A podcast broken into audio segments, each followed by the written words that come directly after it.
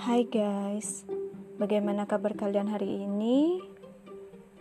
Aku harap masih baik-baik saja ya. Kembali lagi bersama aku, Putu Siska Widiantari, di Mood Podcast.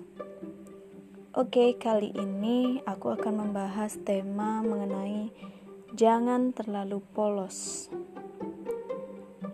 Terkadang dalam pertemanan, kita memang dituntut untuk saling membantu ketika satu sama lain memerlukan bantuan. Kita juga perlu bersikap jujur dan polos, tetapi kita juga perlu memilih antara teman yang benar-benar mau membantu kita dan mana teman yang hanya hadir hanya ketika dia memerlukan bantuan kita tetapi hilang setelah dia sudah tidak memerlukan bantuan lagi.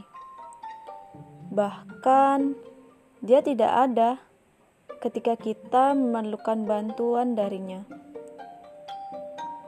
Maka dari itu, kita perlu juga yang namanya teliti dalam berteman.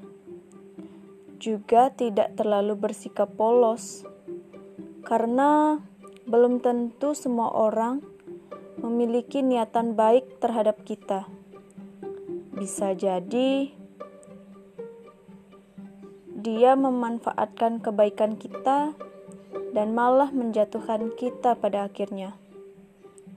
Jadi, buat kalian berteman dan membantu sih boleh, tapi jangan terlalu polos juga ya.